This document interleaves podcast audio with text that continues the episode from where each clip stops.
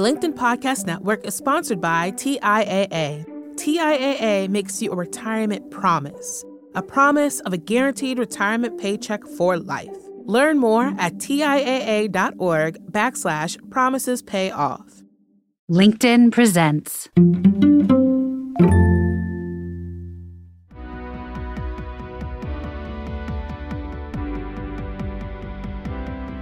I'm Morra Aarons-Mele, and this is The Anxious Achiever, the show that looks at the intersection of mental health and work and how we can all do both better.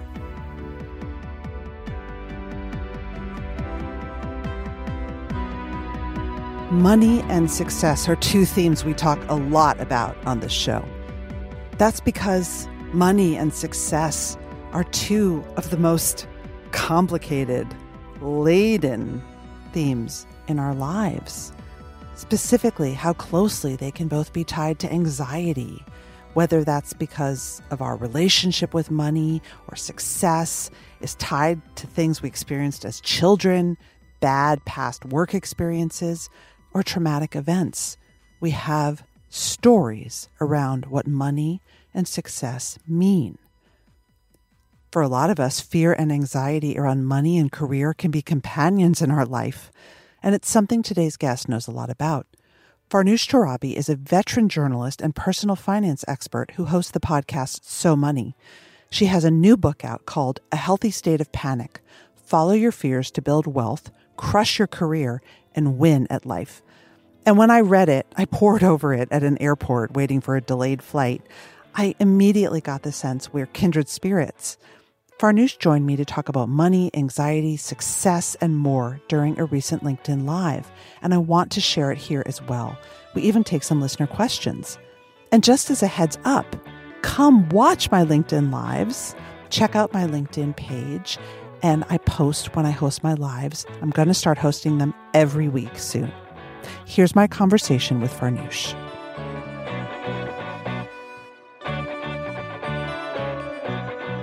So, one of the things that I thought was really resonant in your book was your childhood mm-hmm. and how your childhood relationship with anticipatory anxiety and worry and even hypervigilance sounds like a big piece of of your life and something that you think about as we all do and you tell a story when you're a little girl and and you say surviving was single handedly my job.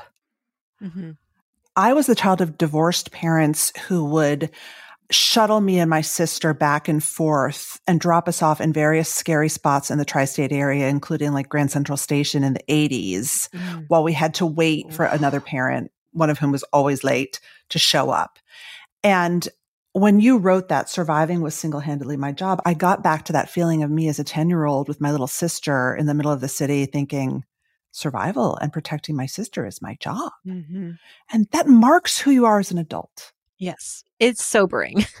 And i don't want every child to have to feel that but it is our stories. And i have spent nine years hosting a podcast called So Money. And every time a guest comes on the show, they have been so generous in talking about their moments and often their childhoods that were pivotal and have become important pieces of fabric in their lives today as adults. And this book for me, in some ways, was my payback, you know, my offering, finally turning the table and saying, you know, what were these moments in my personal life that seem to have contributed so much to the person that I became? It's not inconsequential. And yeah, I was a terrified kid. I was called Tarsu, which in Farsi, my parents are Iranian immigrants, means scaredy cat or scared one. And and it was usually said mockingly, but as I say in that story, like I look back on that terrified little girl and the vigilance that she had. And sometimes it was very irrational. And I was only five. So, like, right. give me some grace. I would, you know, be afraid of getting kidnapped. And so I would run away from a potential stranger, but almost get hit by a car. my fear was blinding to me back then. But I think that the thing that I took with me from my childhood was that, yes, I. I have to be my biggest advocate when fear shows up. It is signaling to me something that I need to protect and now when fear arrives, I don't use it blindly. I try to use it very constructively and with eyes wide open. Do you have a little self talk or dialogue you have when you realize? You write, for example, that whenever you see a strange car across the street from your house, you think it's someone bad. Do you have a little bit of dialogue that's like, you know what? Let's chill out a little bit. Like, how do you handle your fear as a grown up when you know it's lying or being irrational? Yeah. Like when I see a person outside my house taking photographs and I think he is going to home invade. Exactly tomorrow and he is getting my routines down and he was a real estate appraiser, Morra. Okay. And I think I have to catch myself in these these irrational moments. And what helps me a lot is just taking a minute and first maybe recognizing that I am my mother. Aren't we all?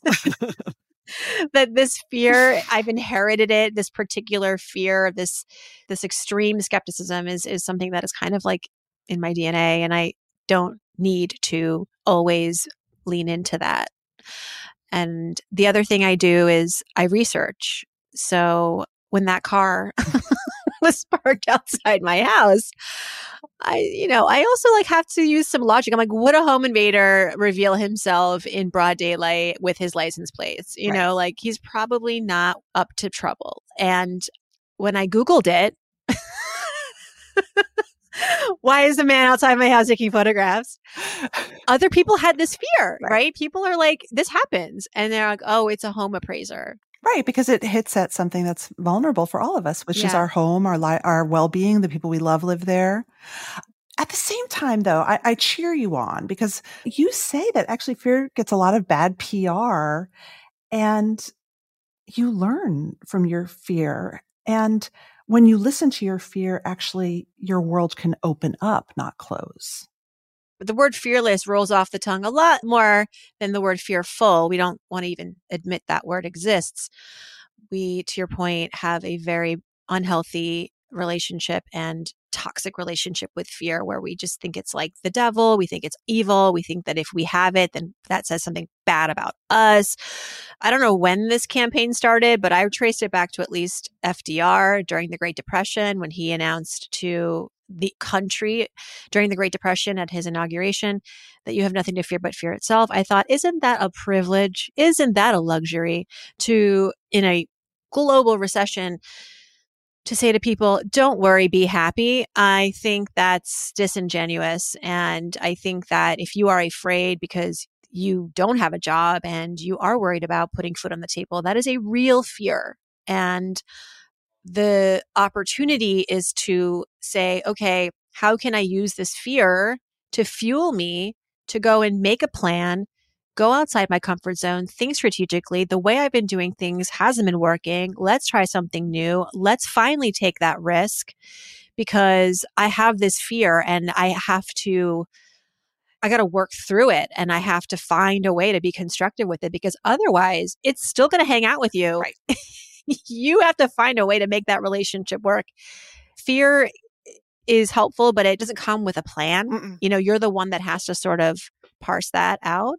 But that is an opportunity that we often don't take because I think our culture is very anti fear. And I think that that message has often been told through the lens of like, the privileged few. Mm-hmm. Like, I just don't think that as a woman, the daughter of immigrants who works in a male dominated industry, that I can just be fearless. Because what does that mean? That means that I don't have to assess risk, that I can just go do the thing and deal with the consequences later. I can't afford that. I don't want to afford that.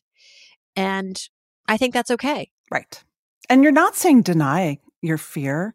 You're not no. saying, you know, like I always joke about anxiety, you know, most of us will do anything to not feel our anxiety, right? We have all our greatest hits to avoid the uncomfortable feelings, but right. you encourage us to feel those uncomfortable feelings and to make a plan.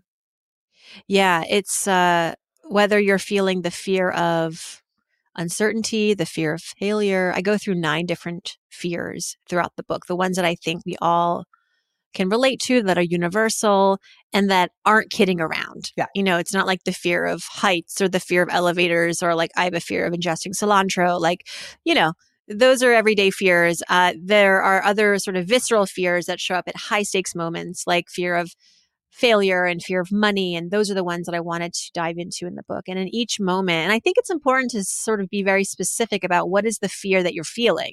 It's not just fear, it's a fear of what? Mm-hmm. It's a fear of failure, rejection, uncertainty, FOMO. When we can get to a more distilled place, I think we can then understand what are the tools to use now, how to actually leverage this fear. And in every chapter, I provide kind of a self inquiry that I recommend when these specific fears show up. So, for example, with the fear of failure, the self inquiry is like, is my definition of success accurate? Right. Is it really what I want? Another question you can ask the fear is, am I being sort of set up for failure because I'm not in an environment that is supporting me? And that's scary. And there is validity in that fear because it's telling you, you need to go find a community that will support you, that will be supportive, because that's what you want to protect. When you fear failure, you want to support, you want to protect your feeling of achievement, success, support, acceptance sometimes. And so when we know what it is that is at stake, because we've identified the specific fear that we're feeling, then we can very quickly and healthily come up with a plan. And sometimes the plan is, I mean, again, it depends on the fear, but it could be like finding a new job. Right. it could mean getting out of a relationship. It could mean starting that business. It could mean asking for more money. It could mean finally addressing your finances. These are all places where we want to be. And sometimes, surprisingly, fear is the ticket to get there. One of the inquiries that you pose that I found really resonant for me is Am I running too fast to avoid this fear? Yeah. I think a lot of us oh. do that. I know that anxious achievers do that. You know, as long as we keep going and we keep producing and we keep achieving, we're not going to feel the fear. The fear is not going to come get us. No, yeah, the fear is faster than you. fear it, it is keep faster. So what's, what's faster than you know? What's your recommendation there, or a personal experience of when you realized, gosh, I'm running so fast, I just have to stop and look this fear in the face. That's it. You don't run.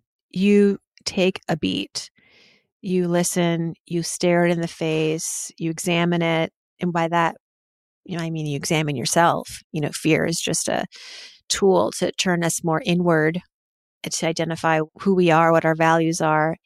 And I think if there's one takeaway from this book that I want everyone to have that I think is accessible to all of us is that when fear shows up and fear shows up in all of us, to not see it as an excuse to run, to hide, to stop, to turn away, but as an opportunity to use it for all that it's there to be used for, to be a catalyst, to go and do something that you know deep down is going to make you happier. You know, come for the advice, but stay for the stories. well, I want to talk about money. You're obviously best known as a money and personal finance expert. You have an interview in the book with the amazing Christina Wallace, who's been on The Anxious Achiever a couple times. And Christina and you talk about the fear to use money as the powerful tool it is. Mm-hmm. and the many, many roots of that. And you said this, this is something I think about. For many years, you thought that being a wealthy woman would come at too great a cost to mm-hmm. you and you were scared to do it. Can you talk about that? I feel like that is a prevalent fear that yeah. a lot of mostly women I know have. Yeah, you don't often hear men going, "Oh, I don't know if I want to be rich." Exactly. I think that that has been a destination that more men have been encouraged to pursue and we see more men pursuing it and achieving it and you know, forget rich. How about just like financially secure? Yeah. That also feels very unattainable for women because again, it hasn't been something that we have been told we can do, that we should do, that it is our birthright. And so getting there again with the lack of education and the lack of support is frightening. But even more, we are told if we become too successful, oh, yeah. people won't love us. We are literally told that. Yeah, we are greedy. It's not virtuous. It's not virtuous. It's not a virtuous pursuit by any stretch. Right. So there's all these um, horrible, inaccurate messages that we get. I bought into it. I was a woman who, even as she was a personal finance author and expert and journalist, and wrote a book about female breadwinners and wasn't hiding behind the fact that she had financial independence, I wanted this for everybody. I was doing well financially, and I just felt like I didn't want to push the envelope more. I saw a lot of other people in my world, in my career world, in my space, making a lot of money more than me by leveraging digital products, asked, you know, Mm-hmm. courses, workshops, things like that. And I was like, I wasn't doing that. And I thought, oh gosh, you know, I'm leaving money on the table. I also saw the amount of work that that took. And I didn't want to, in the pursuit of making more money, sacrifice my time, my relationships. And yes, I was worried about how I was going to look, right? Like this woman who seemingly has it all, now she wants more. Okay, now she's just being greedy. Yeah. Now she's just got her priorities mixed up. And I was worried more about getting this criticism from truthfully like family and people mm-hmm. who knew me best, who all the while they're supporting me. But I think because they also were attached to these fears, right, around money. Like this is a passed down thing. This is a generational crisis that we have around our relationship with money. And my breakthrough was essentially when I talked to a money coach for work. This Mhm. was, I didn't think I needed one, but I sure did. Tell the story. This is a great story. So I was speaking with Barbara Stanny, and she is the author of many wonderful books about women and financial empowerment. And I love her. She's like the OG, you know, in, in women's financial health. And I was interviewing her for an article in Money Magazine, and she and I got to talk about our personal lives a little bit and where I was. And her work was focused mostly on helping women become millionaires. And I wasn't there yet. And I was like, kind of to me, that was sort of like, oh, I'll never do that. You know, that's not who I am because those women aren't married or they never see their kids or they're unhappy. Like, I just, in my mind, I had already taken myself out of the race. Mm. And she said, But don't you want more power? When you get richer, you become more powerful. And I was like, Barbara, you are not talking my love language. Like, I don't want power. Ew. And she said, Okay, let's unpack that because you have a curious relationship with this word power. And I said, Well, because again, like, I don't want the money because I want to dominate. I don't want to rule. I don't want to be forceful with my money. Like, I think that when you get the, to be that rich, what is left? Like, I have enough to cover my bases. I mm-hmm. have enough. I feel very fulfilled. Like, I just, I feel like I have enough. Is that okay? Is that fair to say? She's like, yeah, that's fine. Like, it's not about making money to make the money. Like, don't just become a millionaire to become a millionaire. But I would ask this question of you, which is this. I disagree with that definition of power. I think that's one definition of power. I think power has many, many facets and use cases. So, for example, the power to uplift, the power to heal, the power to support. Does that speak to you? And I said, Yeah, it does. You know, I want to be able to create generational wealth. I want to be able to invest in my community. I want to be able to be more charitable, things that I can't do with as much generosity now because I am not Mhm. a millionaire. And she said, All right, well, if that is important to you, then perhaps crossing the seven figure threshold is something that you feel like you can and should do. And I said, Yeah, that's true. But I still struggled with the fear. I said, But I don't want to do it if it's going to mean giving up all my time and all my relationships. She's like, That again is, does it have to be the way that you do it? Does Mhm. everybody who makes money sacrifice all those things? And it's not to say that it's going to be easy. There will be trade offs, but your work now as a woman who has come to terms with the fact that she would like to make more money, that it is not shameful, that it is something that can help her not just advance her family, but others. Your work now is to come up with a roadmap to do that while protecting the things that you want to protect. You're bringing your fear with you Mm. because the fear wanted me to protect my time. It wanted me to protect my energy and my relationships. So I thought about it. I said, well, digital courses are not for, it's not the way because that's a lot of manpower. That's a lot Oh, of, yes. like a I, of struggling with that You know. myself. Oh my goodness. Yeah. Anybody watching, it's not easy. But I said, what's the lowest hanging fruit? You know, what can I do immediately? And it was raising my prices. Try it. That takes no time. It takes no sacrifice of re- relationships. It's a decision you make and then you just let it ride. And I started making more money simply because I asked for it. I did invest in an assistant, which was a, a risk. I, you know, I had, but I calculated for it. I was like, well, I had been thinking about the assistant route for a while and I just couldn't justify it. But I said, okay, well, now that I know how much more I want to make, what I'm going to have to do to get there, here is a lot of important work that this person can take on and I'm going to measure it. You know, I'm going to, we're going to do a trial. We're going to do it for six months. And if six months isn't fruitful, then we'll go, we'll part ways. But I, I wanted to build in some flexibility with that because again, I wanted to protect, I was afraid of investing too much and then going in over my head. Right. It worked out beautifully. And what it allowed me to do was to focus on those bigger, more lucrative business strategies, to not do all the sort of executive functioning work in my business, but to then like go out and network, create decks, strategize, think bigger. And within a couple of years, I had doubled my income. Wow. And I love that fear got me there. You know, it was, I did it while I was scared, but I was never like, oh, I'm just going to be fearless and just go and like make a course and do the thing. And no, I had to get to a place where I could make a plan that was specific to me, that was catered to me. And I have to include in that not just the things that are going to spark joy, but the things that I'm going to be able to protect along the way. And the only way to identify those things is to get close to your fears. That's right. And not everything in life sparks joy, right? That's not No. the purpose of life. No.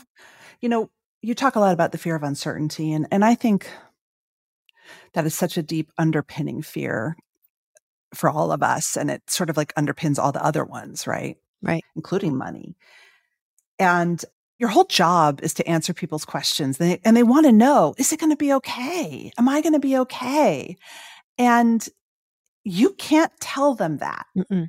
How do we instill the spirit of, I don't know, calculated risk or, or working through fear in people?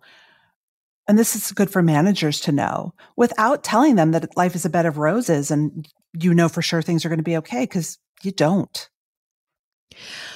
Well, when people ask, is everything going to be okay? I think what they really want to know, which is what they're not asking, is, am I doing everything I can? Mm, That's what we want to feel like at the end of the day, right? Because I think we're all logical people to some extent. Like we know that there are just so many things that are out of our control, but we want to feel as though we're doing our best and we're leveraging the resources that we have. And we, is there something that I'm not thinking of? Is there something that I'm not being vigilant enough about?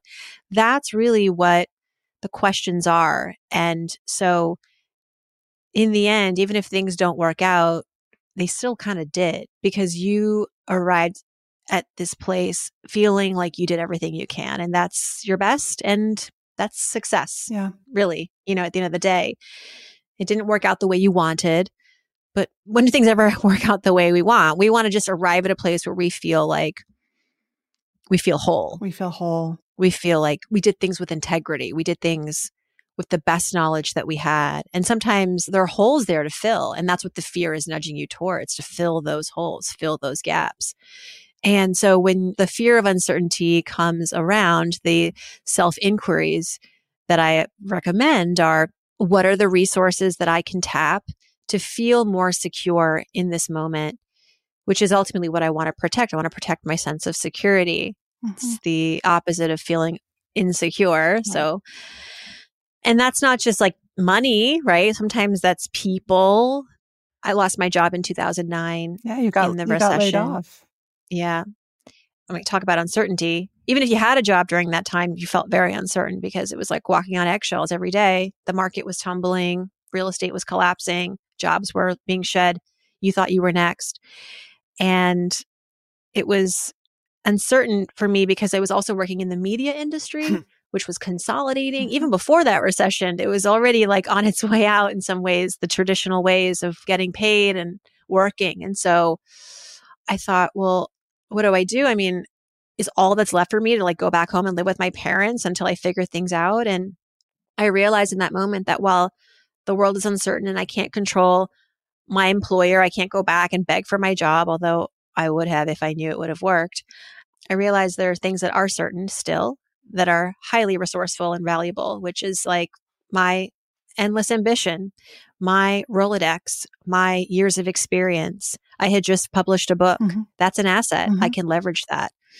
And is it going to work out for me overnight? No, but I need to just keep moving. And look, I went under the covers for at least a couple of weeks. Like yeah. I watched a lot of Bridget Jones' Diary. I ate a lot of dumplings. And everyone should go through that phase, but opportunities don't come knocking on your door usually for most people. Mm-hmm. You have to go out there and find them and create them. And I did that with confidence once I realized the things that were certain in my life. The LinkedIn Podcast Network is sponsored by TIAA. In the last 100 years, we've seen financial markets swing, new currencies come and go, decades of savings lost in days, all showing that a retirement plan without a guarantee, quite simply, isn't enough. So, more than a retirement plan, TIAA makes you a retirement promise a promise of a guaranteed retirement paycheck for life, a promise that pays off. Learn more at TIAA.org backslash promises pay off. Hi, I'm Tomer Cohen, LinkedIn's Chief Product Officer. On my podcast, Building One, we dive deep into what it takes to build great products. Recently, we had Zach Perret, the CEO of Plaid, and he shared about his struggles building a financial app for consumers and how he was able to turn it all around with a critical pivot. Take a listen.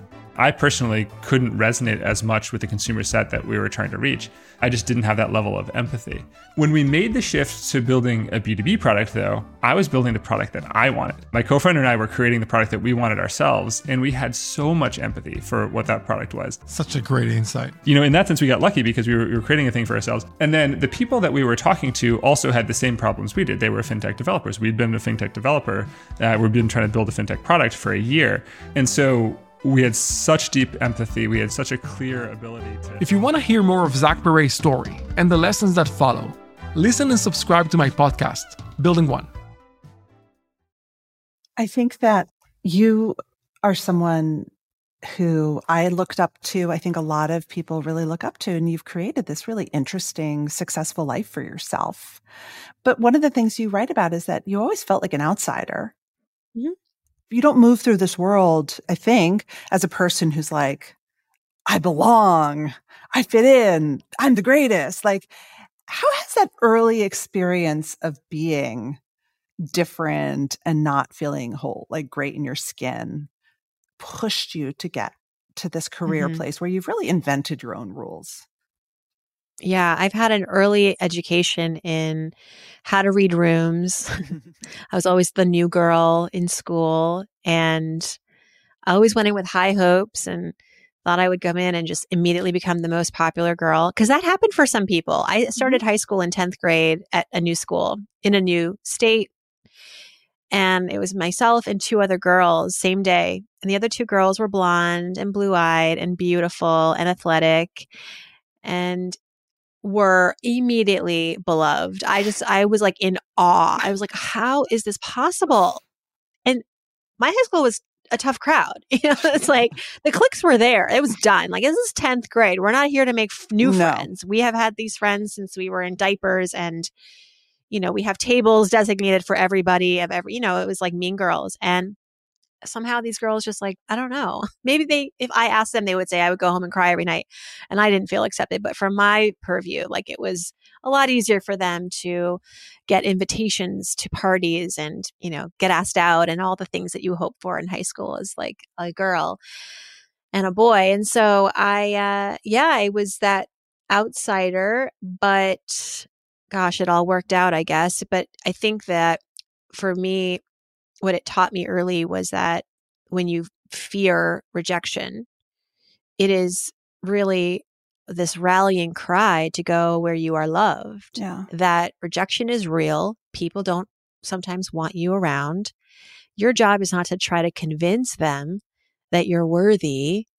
Your your job is to move on sometimes. You know, it's it's not to try to reverse the rejection. It's to move. And, you know, I, I laugh about high school and how it was difficult. That was actually the easier chapter in my adolescence.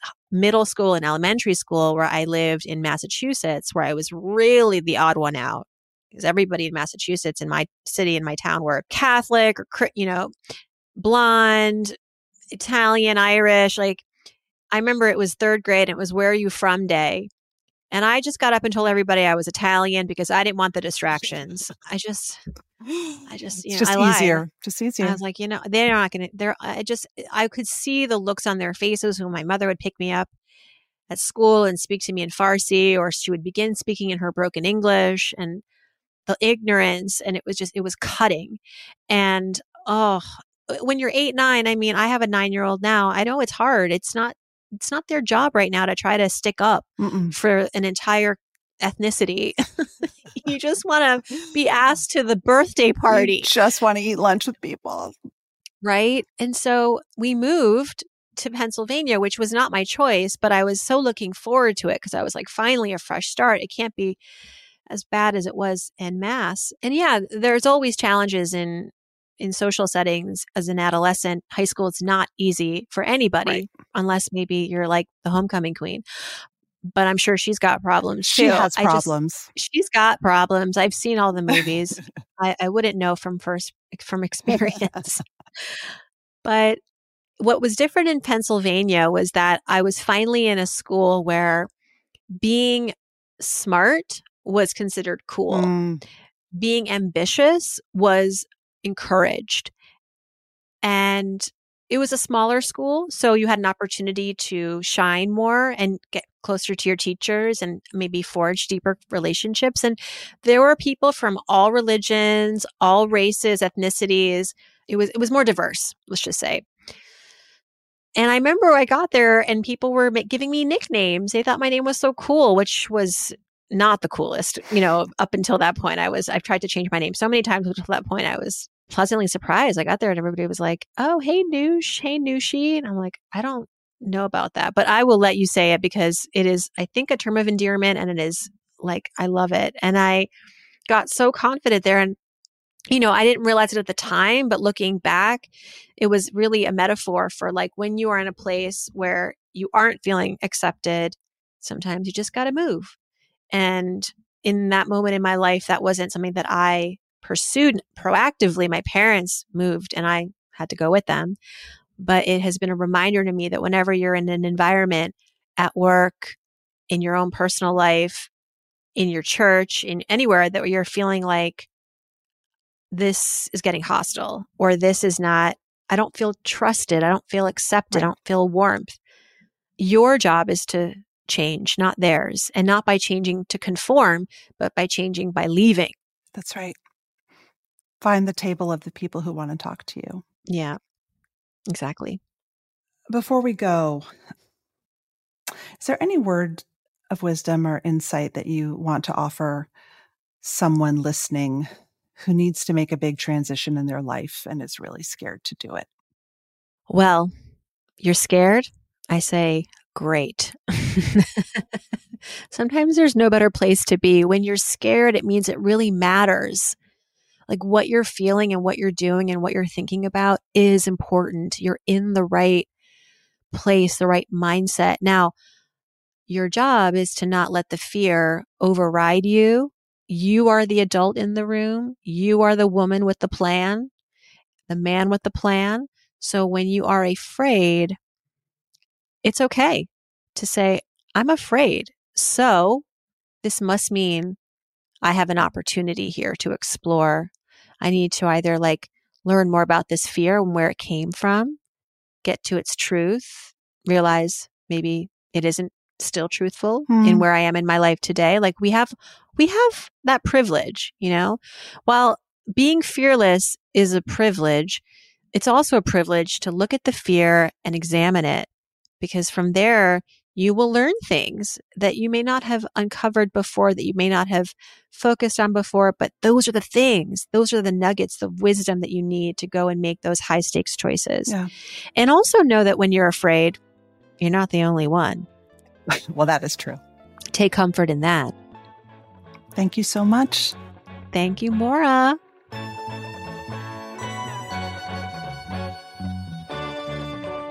That's it for today. Our show is produced and edited by Mary Dew. Our assistant producer and sound engineer is Nick Krinko. Many thanks to the LinkedIn Presents family and to all our guests for sharing their stories. If you love the show, tell your friends. I would love you to leave a review because they really matter in helping the show get found. You could also follow us or subscribe. If you have a question for me or you want to submit an idea for the show, find me on LinkedIn, where you can follow me, message me, I promise I'll write back, or subscribe to my newsletter for more from the anxious achiever world. Thanks for listening.